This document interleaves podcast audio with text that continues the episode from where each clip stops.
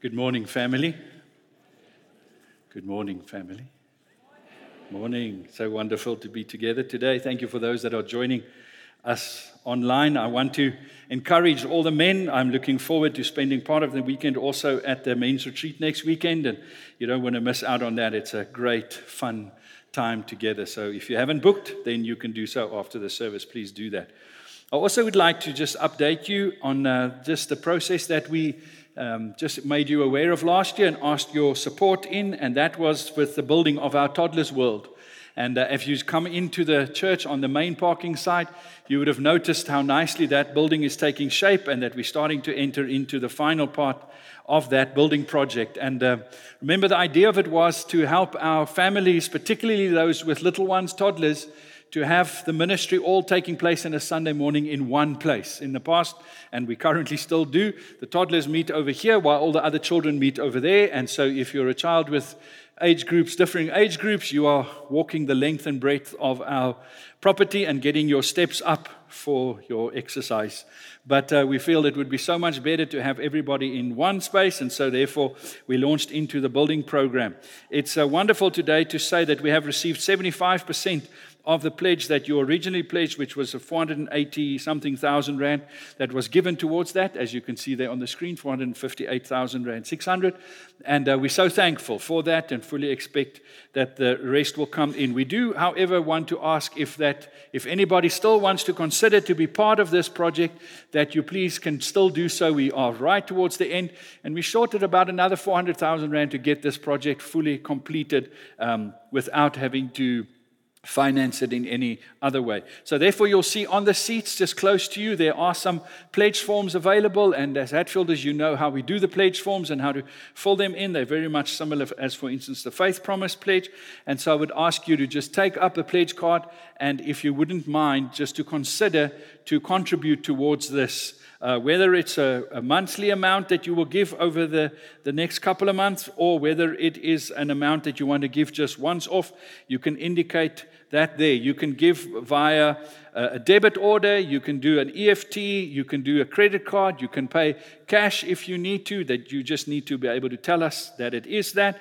And um, we would certainly appreciate that. No amount is certainly too small for that, and definitely no amount is too big to help us with just finishing that project to serve our children and our families better. So, if you would like to fill this in, I would want to give you opportunity to do that now. There's there's uh, containers in the throughout the building. You'll see them at the edge of the seats here in the bottom.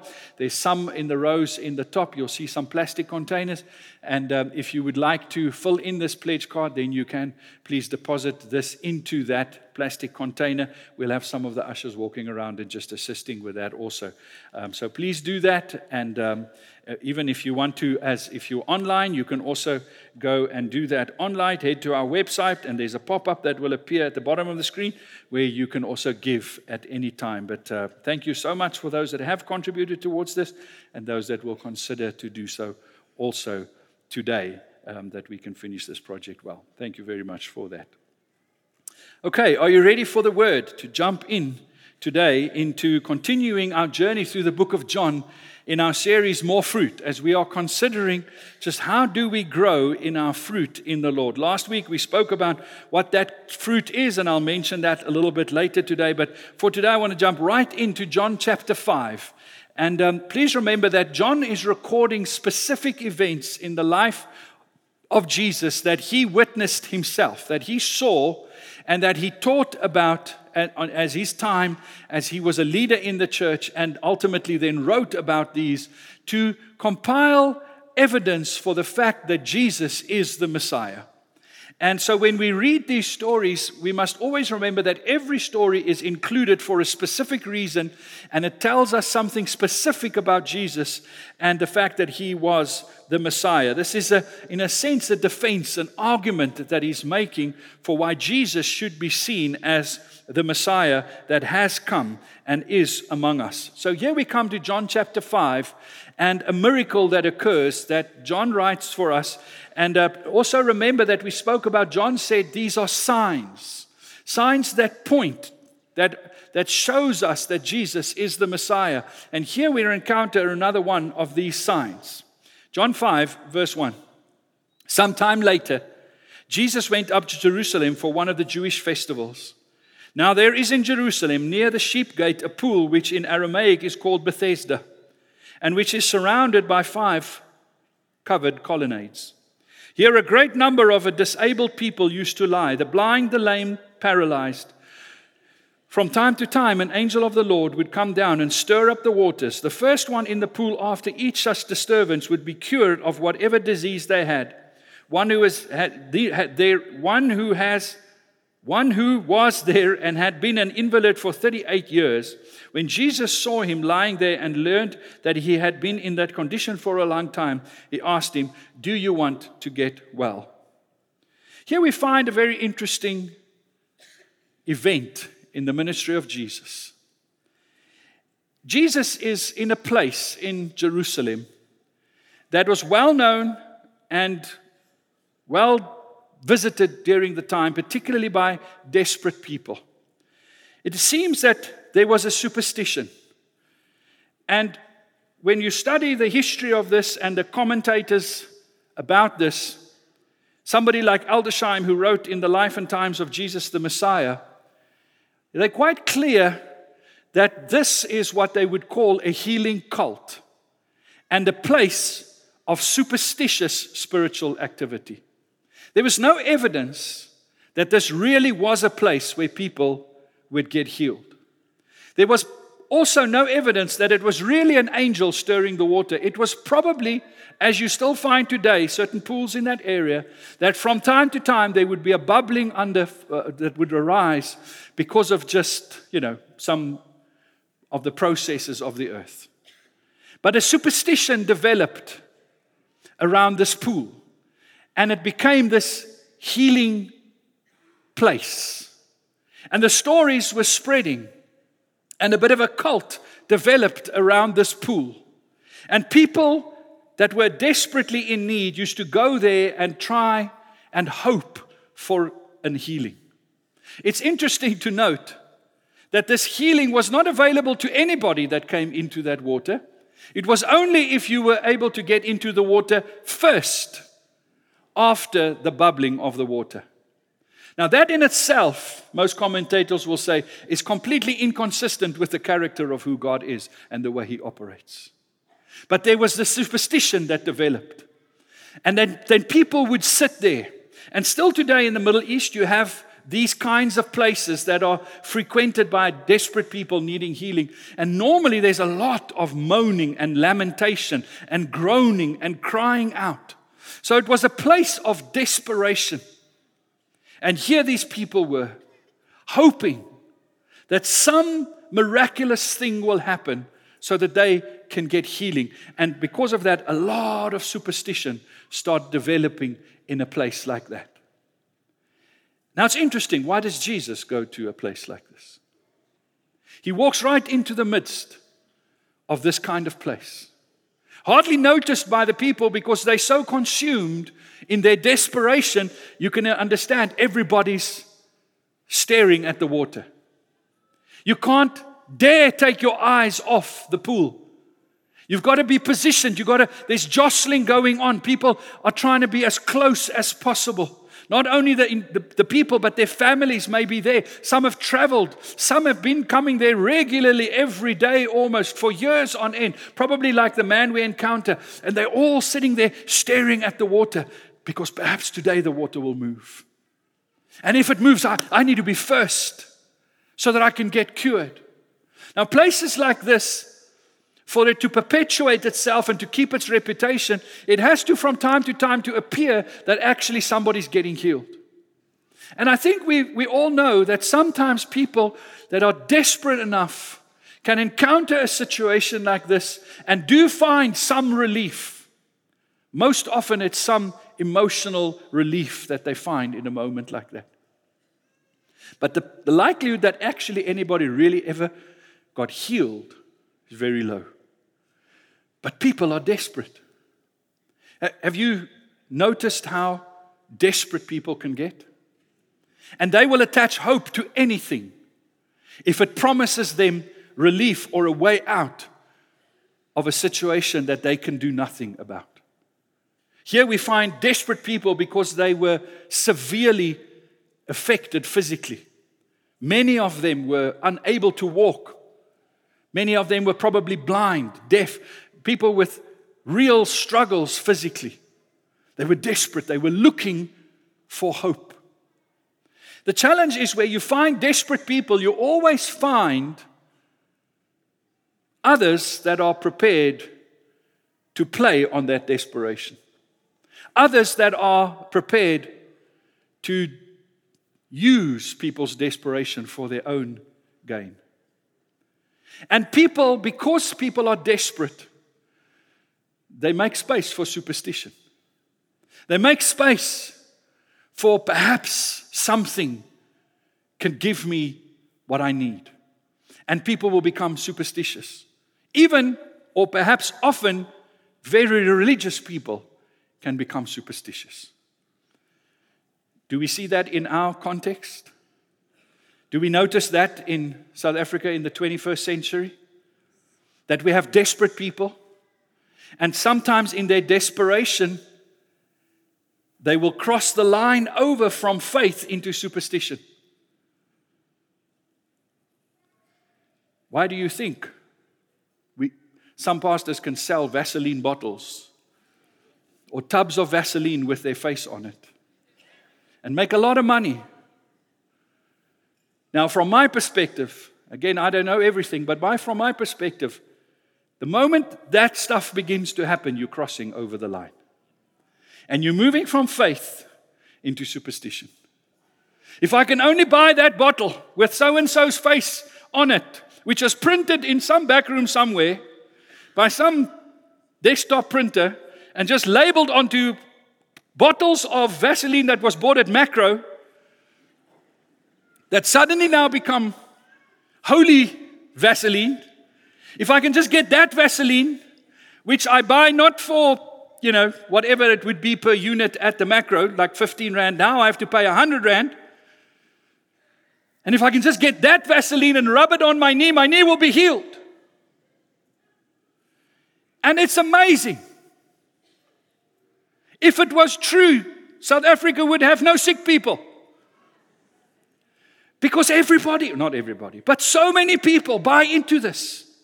And there's this, we cannot underestimate the power of desperation and the need that people have for something that can solve their problem.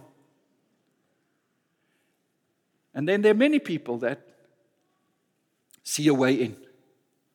And so this is the kind of thing that was going on there. I mean, we have a nation that attaches belief to the most interesting things. We think beetroot juice can cure you of certain lifelong diseases. We think, you know, that just visiting the right place at the right time or having the right person lay hands on you and we so easily cross over into superstition. It's in the midst of this superstitious environment. No real faith in a real Messiah, because ultimately, remember, it's not the strength of your faith that matters as much as who you have your faith in that matters. You can have really strong faith in beetroot juice, and that beetroot juice or ginger is all you need. You can have really strong faith and it can help you and it can make you feel good about things. But I can promise you, no matter how strong your faith is, if it is in the wrong thing, that thing will not help you at the end of the day. I had a friend recently in this week pass away, life, lifelong friend. I met him at a Hatfield youth camp in the mid 80s, and we've been friends ever since. And he contracted cancer recently uh, quite an aggressive cancer. He passed away on Thursday. And I was, I was speaking to his wife, which is also a very dear friend of ours. And she was saying, you know, one of the things that just gets to her is as they have been battling cancer and doing everything they can, really trusting the Lord, standing in faith, standing in faith, praying for his healing, that in the midst of that, you would have people that would come and, with all good intentions and with good hearts, they will come and tell you of the latest miracle cure. That if they can only get that cure, he will be healed. And she said, like somebody said, you need to find the inside of peaches, peach pips that have inside that little thing. If you can find enough of those and he can eat them, he will be healed. And she goes, That really doesn't help me when I'm in a struggle like this. It really doesn't help me. I don't know where to get peach pips. And really, you know, I cannot afford to run after every person's cure that they think I should do. I'm, I'm fighting every day just to keep my own sanity, to keep two businesses going, to ha- keep my family secure while I've got a husband that is lying in bed and, and I'm fighting emotionally, I'm fighting in every space, and I'm hanging on with my fingernails to the Lord Jesus, and I'm trusting Him for healing. Whether that healing happens on this side of the grave or whether that healing happens in eternity, that's up to the Lord. That's not for me to decide. But I know that Jesus will heal him. I'm hanging, I cannot run after peach pips also. Well meaning people in desperation can grab onto anything. And Jesus knows that. It's amazing about Jesus that he goes to that place. And what we see in his behavior is not the same as he did in the temple, where he braided a whip and lashed out at the people. Here he goes and sits and talks with these desperate people. He asks them, What's your story? And he's just talking with people. Until, for some other reason, his heart's captured by the story of this man that's been in this state for 38 years. And Jesus asks him this question Do you want to get well? Now, at first read, that may seem like a bit of a strange question to ask people in that environment. It's like going to a hospital, visiting the ward where all the sick people are lying, and then saying to them, Does any of you want to get well? Of course, what's the answer going to be? Yes, we want to get well. Why does Jesus sit, kneel with this man, sits by him, talking with him, hearing his story, getting some of the, the facts, the, the reality of what he's been experiencing, and then Jesus says, Do you want to get well? Because what Jesus is doing, probably while he's been talking to this man, the man's not looking at Jesus, he's looking at the water the whole time. He's staring at the water, saying, Just now it moves. And I, listen, friend, I, I, it's great. I'll talk to you, but I can't afford to miss my opportunity. He's not recognizing who it is speaking to him. He's so caught up in his superstition, so caught up in his desire and his need and his desperation and the false hope and faith that he's attached to this moving water that he doesn't recognize that the healer is talking to him the creator of everything, the Messiah. So Jesus is trying to redirect his attention. Jesus is trying to draw his attention away from the superstition to say, Do you want to get well? I love that about Jesus. I think that's what he's still doing today here in South Africa in with all of our superstitions, many that are colored in religious language and with religious overtones, but are actually just superstitions. Jesus comes and sits with a person like that. And he says, Do you want to get well? He doesn't condemn them or ju- he understands their desperation. But what he also doesn't do is he has no T's and C's that applies. He doesn't say, Do you want to get well? If you want to get well, then uh, buy my Vaseline. Or I've got this oil that was made with the real ingredients from Israel. That if you get this oil, or, okay, can I ask you, say first, we love you, Pastor Louis. Those on radio and television, on, on, we love you. Thank you very much. I'll take that. Oh, we've got these crystals that God made crystals with healing powers. And if you bring the crystals into you, Jesus doesn't do that. Because we need nothing between us and Jesus. We don't need some superstitious element. We don't need something to come to. We just need Jesus. So Jesus sits next to him and he whispers in the man's ear while the man's staring at the water and he says, Do you want to get well? The man doesn't even say yes. He doesn't say, Yes, I want to get well, and looks at Jesus, he's looking at the water. Jesus said, When you get well, he says, Yes, but my problem is nobody wants to help me get into this water when it moves. He's thinking, Perhaps Jesus is going to be kind enough to hang around with him for a day or two to wait till the water moves, and perhaps Jesus will pick him up and put him in the water. You see, sometimes we come to Jesus and we say, If only Jesus will help me get to the thing that I'm putting my faith in. If only Jesus will get me to the thing that I believe is my answer and we miss. It's the Messiah saying, Do you want to get well? I find it fantastic that Jesus did not, if I understand this story correct, did not even require faith from this man. He didn't say to the man, Do you believe? The man kept staring at the water. And Jesus looking at his ear, just quietly. He doesn't say, Come, Mike, come play on the piano. Let's get the mood settled. Or Razan, come and play and, you know, let's, let's get the spirit. He doesn't say, everybody quiet, I'm going to do a miracle. In the busyness, in the moaning that's going on at that pool, he just whispers probably or just talks to the man and he says, Get up, you are healed. The Messiah has arrived on the scene. The Messiah has stepped in. And he is not playing on human desperation. He's not abusing human desperation. He's simply saying, I'm here. I am the healer. Stop looking elsewhere. In verse 7 Sir, the invalid replied, I have no one to help me into the pool when the water is stirred. While I'm trying to get in, someone else gets down before ahead of me. Then Jesus said to him, Get up Pick up your mat and walk. At once, the man was cured. At once. No, no, listen, you didn't put the Vaseline on the right place. You, you know, you actually need two bottles. For you, my friend, special discount 175 Rand. Not 200 Rand for two bottles of Vaseline. I've got compassion for you. I'll give you the Vaseline for cheaper. None of that. At once. He's staring at the water and he's going, Something's happening. What's this? What's going on? Huh? What?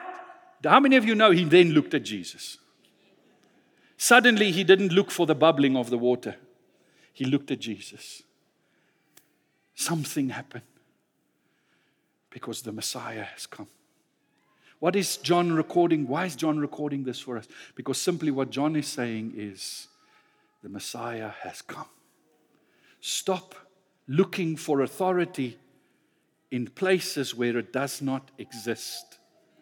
Stop looking at things that proclaim and claim that they will solve your problems. They are not going to solve your problems. Look at the Messiah. See the Messiah. The Messiah has come. Now, I know this for a fact. I know this that Jesus heals. Physical healing still happens today. Amen. Amen. Come on. I know people in this building. I know people in this building that says Jesus healed me. I know somebody sitting right back there, cancer, says Jesus healed me. Now, as a church, we will not proclaim. Listen, can I tell you this is my belief when it comes to healings, miracles of healing in our community? It's not my story to tell. It's their story to tell. If they want to tell it, we will give them opportunity to tell it. I'm not going to claim that miracle. Even if I prayed for them, I'm not going to say, Look, I prayed for so and so, they got healed. Because I, normally I'm not the only one that prayed for them. And if it was by my prayer that they got healed, that's Jesus' business. Glory belongs to him. I'm not going to make a show of healing in this church. I'm not going to get desperate people lined up and say, We're going to pray for you to be healed. We trust God for your healing and we will pray for you. But it's God's healing power. And it happens today. I know that for a fact. But I also know for a fact that everybody we pray for doesn't get healed. in this life. I've sat around enough deathbeds with people as a Christian people. And you know, sometimes our role as pastors is when we sit with people that are busy dying in their families, we have to help them live well to the end. And living well to the end is, on the one hand, to say, I believe Jesus will heal me. And I believe it with all my heart. And I'm trusting God. And we're praying, we're fasting, we have communion, we read scripture, we do everything we can to claim the healing power of Jesus. And on the other hand, by living well in the end, is how's my family? Do I, do I give them permission to let me go? Do I facilitate it to make it as easy as possible for them? Do we, can we talk about the issues of the will and, you know, all these things that need to happen? Because you know what? We trust Jesus in life and we trust him in death. And it's people of faith can hold those two together. It's not an either or. I can trust Jesus at the same time for the complete healing of somebody I'm praying for. And I can also trust Jesus that if this person dies and goes to be with the Lord, that he is still their healer. Because no more sickness, no more pain. I'm sorry, I don't have the authority to decide between those two. That's reserved for the Father. I don't have neat answers for all of that. I know there's people that claim that if they pray for you, you've got a 90% chance of getting healed. Ek weet nou nie so mooi nie. I, I struggle. I'm just being real with you. Can we, do we want to see more people healed? Can you join with me and pray and trust God for more people to be healed? But I'm going to be very careful with that because that's desperation. And we, all we can do is bring them to Jesus. I could tell you lots of stories about that, but let me, let me move on. Jesus comes and he says, I'm your healer. Now, what is the first thing we need to be healed of? What is our primary sickness? Not a physical ailment, sin is our primary sickness. Ultimately, the thing that incapacitates us, the thing that destroys us, that hurts us, the thing where we should really be desperate about is our sin. You see, we, we, we get physically ill or in some financial problem, then we get desperate. But any believer that's walked with the Lord for a period of time knows that your actual desperation is Jesus has healed me from my sinfulness, and He has saved me. He has forgiven me. He has removed the guilt and the shame from me. He has proven His love to me.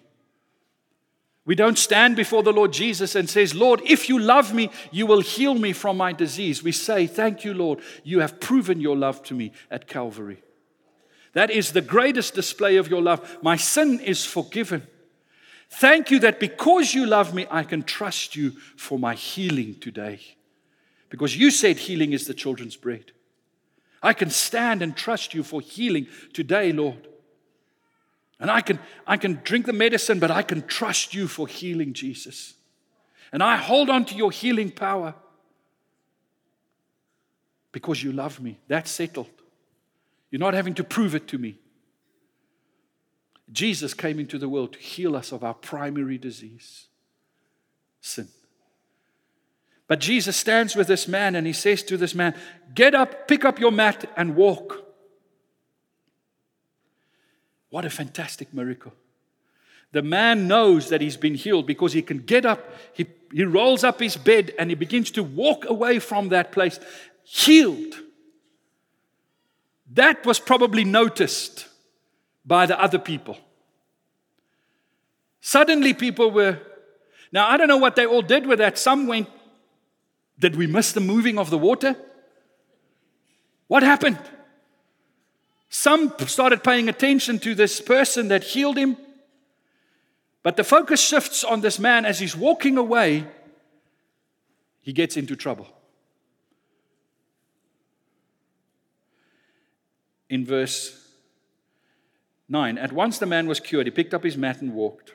The day on which it, it, this took place was a Sabbath, and so the Jews, Jewish leaders, said to the man who had been healed, It is the Sabbath. The law forbids you from carrying your mat. Come on, that's hilarious. I mean, how dare you carry your bed? There's no attention given to the fact this man is walking. This man that has been for 38 years in a desperate state has been healed. They go like, well, that's fantastic, but why are you carrying your bed? Huh?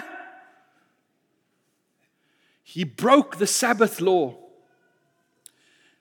When the temple was destroyed in the time of the Babylonians, the Sabbath became the cornerstone of the Jewish institutional religious life. They couldn't go to the temple anymore. So, the chief way a Jew displayed their Jewishness and, and, and kept in line with the Jewish law, which qualified them ultimately as to be a righteous person in right standing with God, is how they treated the Sabbath. The fourth commandment became like the chief way a Jew lived their lives, was all organized around the Sabbath. And you had varying degrees of people how seriously they took the Sabbath. But in, in general, a Jewish person, the Sabbath was their greatest festival and their greatest institution that they had to keep every week in every home. So it was a huge stronghold for religious power and authority. And remember, I told you that what the Pharisees did is when they saw a command like the fourth command, you will keep the Sabbath, what they did is they wanted to make sure that nobody got close to breaking that law. So they built a whole bunch of laws like a fence around this law.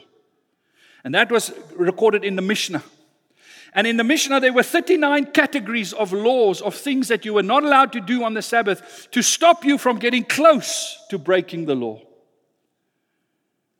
And so when when, when this man picks up his bed, he's actually breaking one of the headline of the 39 categories. You cannot bear, carry your bed on a Sabbath.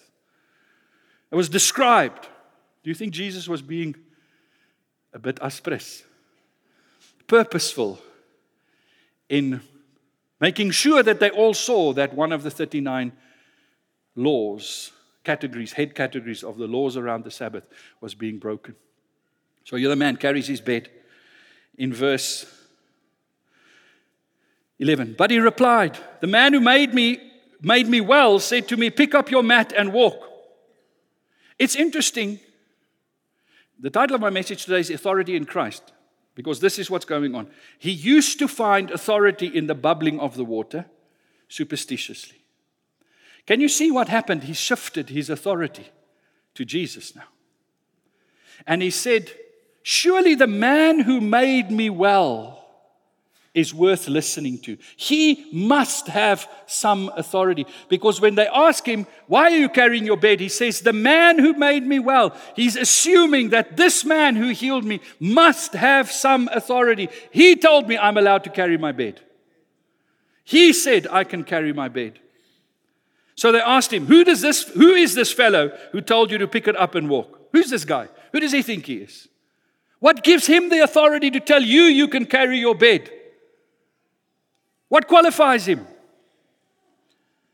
Later, Jesus found him at the temple and said to him, See, you are well again. Stop sinning, or something worse may happen to you.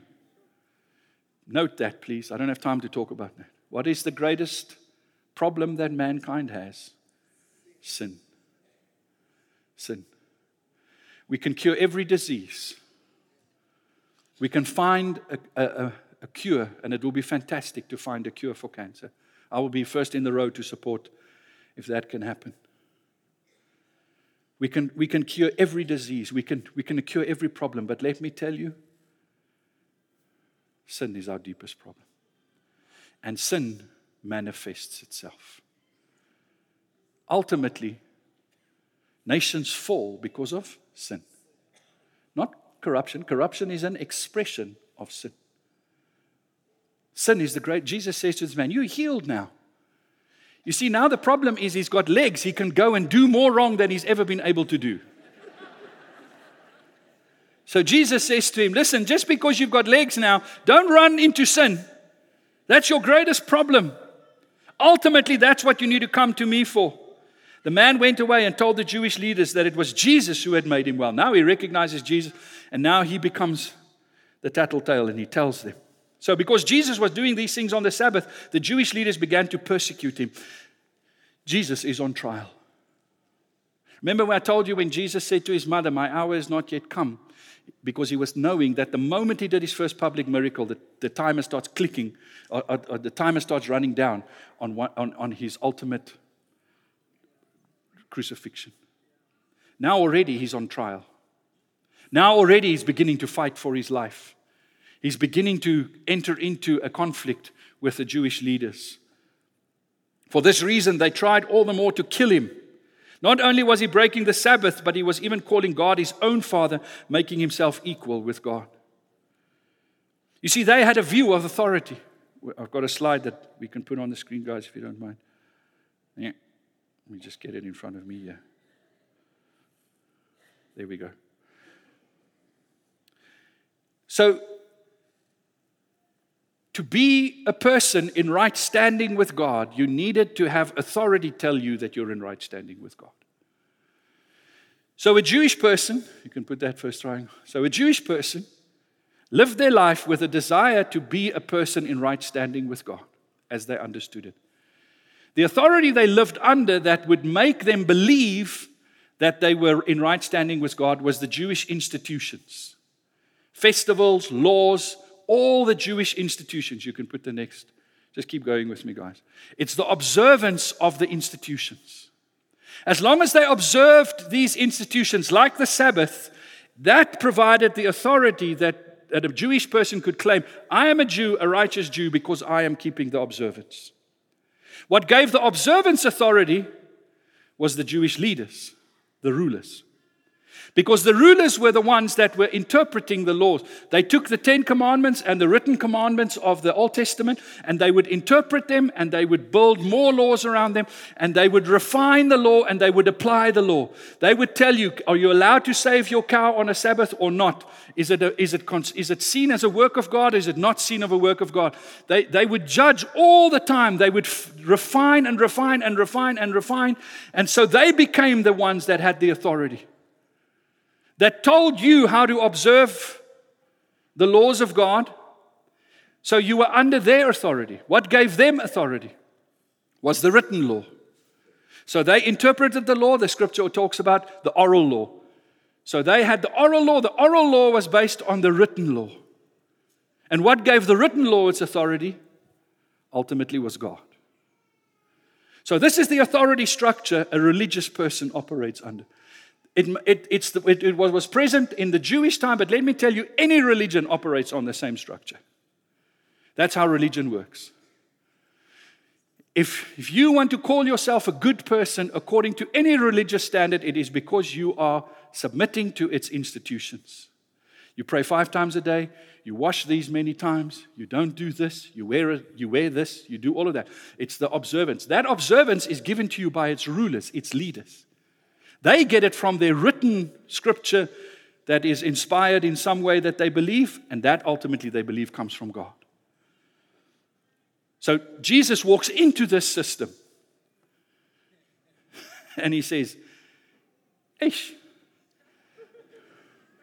I don't play by your rules. It doesn't work the same way for me. And in fact, God never intended it to work like this for you either. And so, what Jesus does, we can go to the second slide there, second part of that. Jesus says, I am God. That top triangle, that's me. Father, Son, Holy Spirit, three co equal, three persons co equal, one in essence, one in substance. I don't have time to talk about the Trinity. If you ever find somebody neatly explaining to you the Trinity, they're lying. Can, we, we have not found a perfect explanation. Do you know partly why? Because there are no trinities running around on earth that we can point to to say that's a trinity. It is something we'll only understand in heaven one day. Three in one.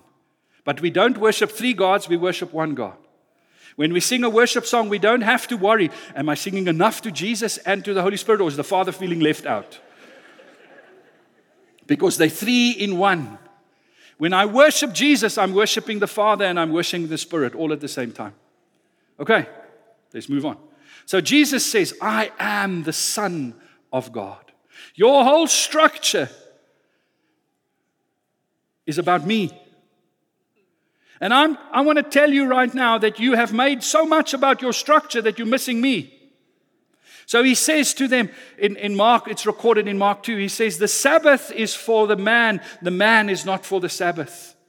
He's saying, I made you. And yes, Jesus did not come to say Sabbath is, has no value. He didn't come to destroy the Sabbath idea. He came to say that your observance of the Sabbath laws does not give you authority. The authority to be in right standing with me comes from me. You diligently study the scriptures, you'll read later in this passage, but yet you refuse to come to me. You get so caught up in religion to try and make sure that you're doing everything by the rules so that hopefully you will please God. Jesus comes and says, Here I am. Come to me. Matthew 11, come to me, all of you who are weary, tired, burnt out on religion, burnt out on trying how to please God. Let me show you. Come to me. So, the same problem he was having with the man that was staring at the water bubbling and going, I can't, I can't, pay attention to you now because I don't want to miss the water bubbling. It's the same problem he was having with the Jewish leaders. We, we're so looking at the law, we're trying to observe every minute detail. We can't pay attention to you now. We've got to study the law. And Jesus saying, Hey, listen, the whole reason for the law is me. I'm here. Pay attention to me. But they're so caught up in it. And now he starts challenging their authority. What do people in governments do with a whistleblower? Jesus is a whistleblower. He's starting to say, uh, not, that's not a perfect analogy, don't take it too far. But he's starting to point fingers at this whole system and he's saying, it's corrupt. It's corrupt. It's failing. It's promising much, but it's under delivering. It's promised you fruit, but it cannot give you the fruit that you think it should. Stop wasting your life. Stop giving your life to this. He's starting to whistleblow and what do leaders do when somebody whistleblows? They throw the book at them. They get the law out. The law that they're not prepared to live by, but the law they want everybody else to. They use that law to beat somebody into submission. And that's what the Pharisees begin to do with Jesus. They throw the book at him. And they start charging him with blasphemy. They, they, at some places you'll read, they call him Lucifer. You are the devil. I mean, what an insult to Jesus. They throw the book at him. If the book doesn't work, what do they then do? They kill you. Doesn't it say here they try to kill Jesus? Because he's beginning to point out the failure. Saying, No, you can't keep doing this. There is no authority in this. Not the authority you ascribe to it. You see, we still do that today. Good meaning people, desperate people that want to be in right standing with God all try and play the game and figure out how much must I go to church? Must I give my tithe or must I not give my tithe? Can I say this or can't I say that? You know, is it, is it right to do this or is it right to do that? And, and you find it with Christians. You know, you're trying to cut the law as fine as you can. Can I sleep with my girlfriend before we married? Surely, if we love one another and we've promised that we will get married, it's good enough. We can now sleep together. And we try and, ooh, now it got quiet in this church. we marry julle is 51 jaar, yes, you know, it's good. Can I, can I, you know, and we, and we miss the whole point. We play the religious game. Jesus stood in front of them and said, Come to me. I will give you life. Now, let me apply this quickly and then I need to end in this way. Jesus wasn't saying a Christian shouldn't have a sense of Sabbath. He's just saying you cannot make your Sabbath behavior the institution that gives you the authority in your life that tells you you're a fruitful believer or not. But because you have come to me and you are now with me, there are certain patterns in your life that will begin to change and you will live different. And one of those patterns will be that you will develop a rhythm in your life. You put that last slide up, guys, please, of this semicircle. You will develop a rhythm of your life, which he describes in John 15, between living from abiding to fruitfulness. From abiding to fruitfulness. The Christian Sunday cannot be compared to the Sabbath as these people understood it at all. It's not the same thing. They were doing the Sabbath to try and earn God's favor. We hold a day as precious. We call it the Lord's Day because of what He has done for us. And you know what we do when we have a Sunday, for instance? We do we say, it's not a law for us. It's not about can I do homework on a Sabbath? Can I? But it's about this to say, Lord, I want to make sure in everything you are first. I draw aside and I abide in you. And for us, remember, the Sunday is actually the beginning of a week. I start my week with you so that from that place fruitfulness can flow. I'll talk more about in the future. I don't have time. I believe as a Christian, I believe I should have a sense of Sabbath in my life, but not a law, because that's good living. It's that understanding I draw aside. I come to Jesus and I say, Lord, teach me your ways. It's so good to have a day, at least in a week. And we live in a, a culture that has basically adopted this. Now we're starting to lose it again. But it affords us a space to say, you can have this day. But as Christians, we should honor it and go, how do I abide? How do I put a limitation on my work? And I know there's people, Christians, that are in retail and you may have to work on Sundays, the mall's laws, and I understand of that, and that's why it's not a law. But should you still find a space where you can go, but this is now my time where I draw aside? I think it's just good life and good practice. I think it's good to have those things. Because of what Jesus has done for me, I want more of Him.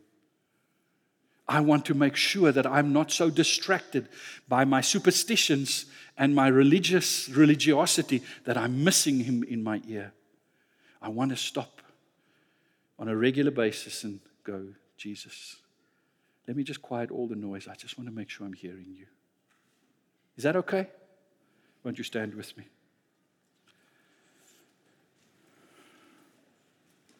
There's like a whole lot in that scripture that we don't have time to do. I'm going to ask you two questions.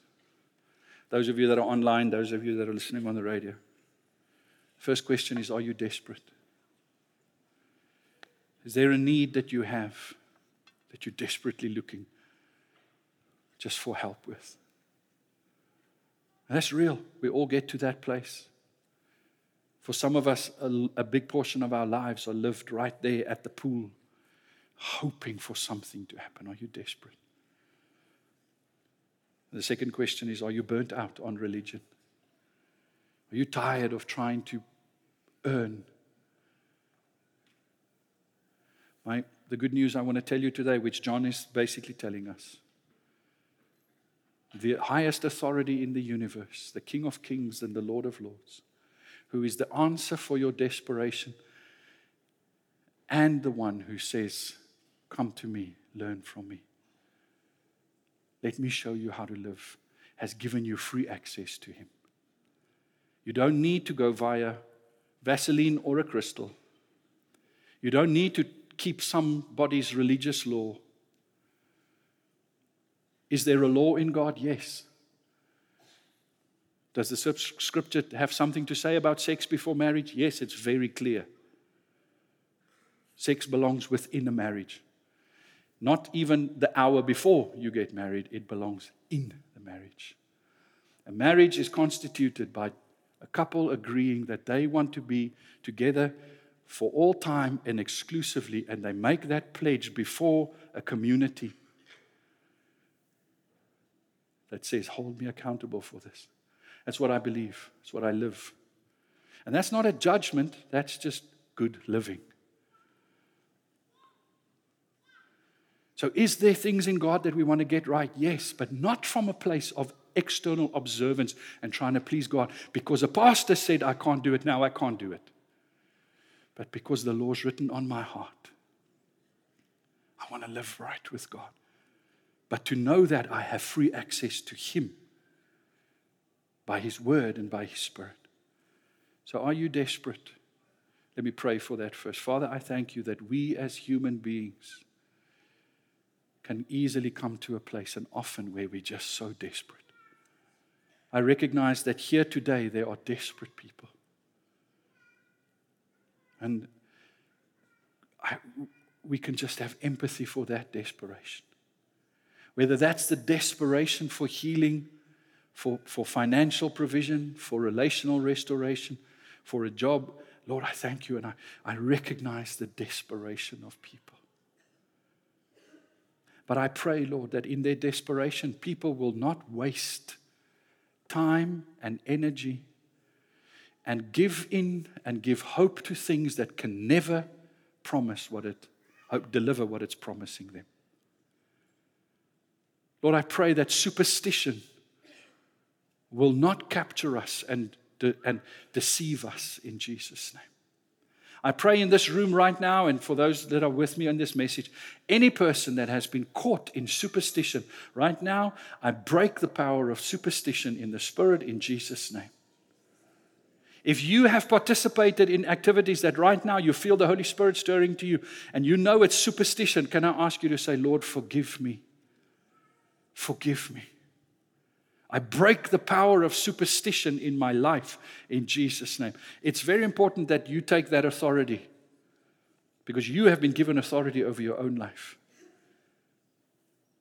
Lord, I will not put my hope in some superstitious thing. No matter what, who's told me, I come to you, Lord Jesus, the giver of life. And then, Lord, I pray for people that have been playing the religious game, that are burnt out on trying to do the right thing, not because it's in their heart, but because they're just trying to please you. I pray, Lord, for a and I completely understand that I have such compassion for that also. I can see myself from time to time wanting to do that. But I pray today for, us, for your spirit of truth. I pray that they will hear your voice saying, Come to me. Come to me. Perhaps it's harder to come to Jesus than it is to try and keep a law externally because Jesus will talk to you about things that a law can never address in your life. Jesus said, If you so much as look upon a woman, if you so much as think, he goes deeper than any law can. But with him, abiding with him, there's real fruitfulness. And so I pray for us, Lord, that you would help us to abide with you to come to you and to stay with you, to not be deceived and distracted. And I thank you for that in Jesus' name. And everybody said, Amen. Amen. Amen. I want to encourage you this morning if you want prayer, please come to the front. You can reach out to us on the digital platforms also. If you need prayer, if you want to say, I have chased after other things, but I want to give my life to Jesus, then tell the person that's going to pray for you, and they will help you with that and pray for you with that. Please remember, those of you that are interested, to go to the Connect Lounge. May the Lord bless you. And those of you that want to fulfill in the cards or haven't given them, please remember to do that. But the Lord bless you. The Lord go with you, and may his presence be very near to you throughout this week in Jesus' name. Amen. Amen.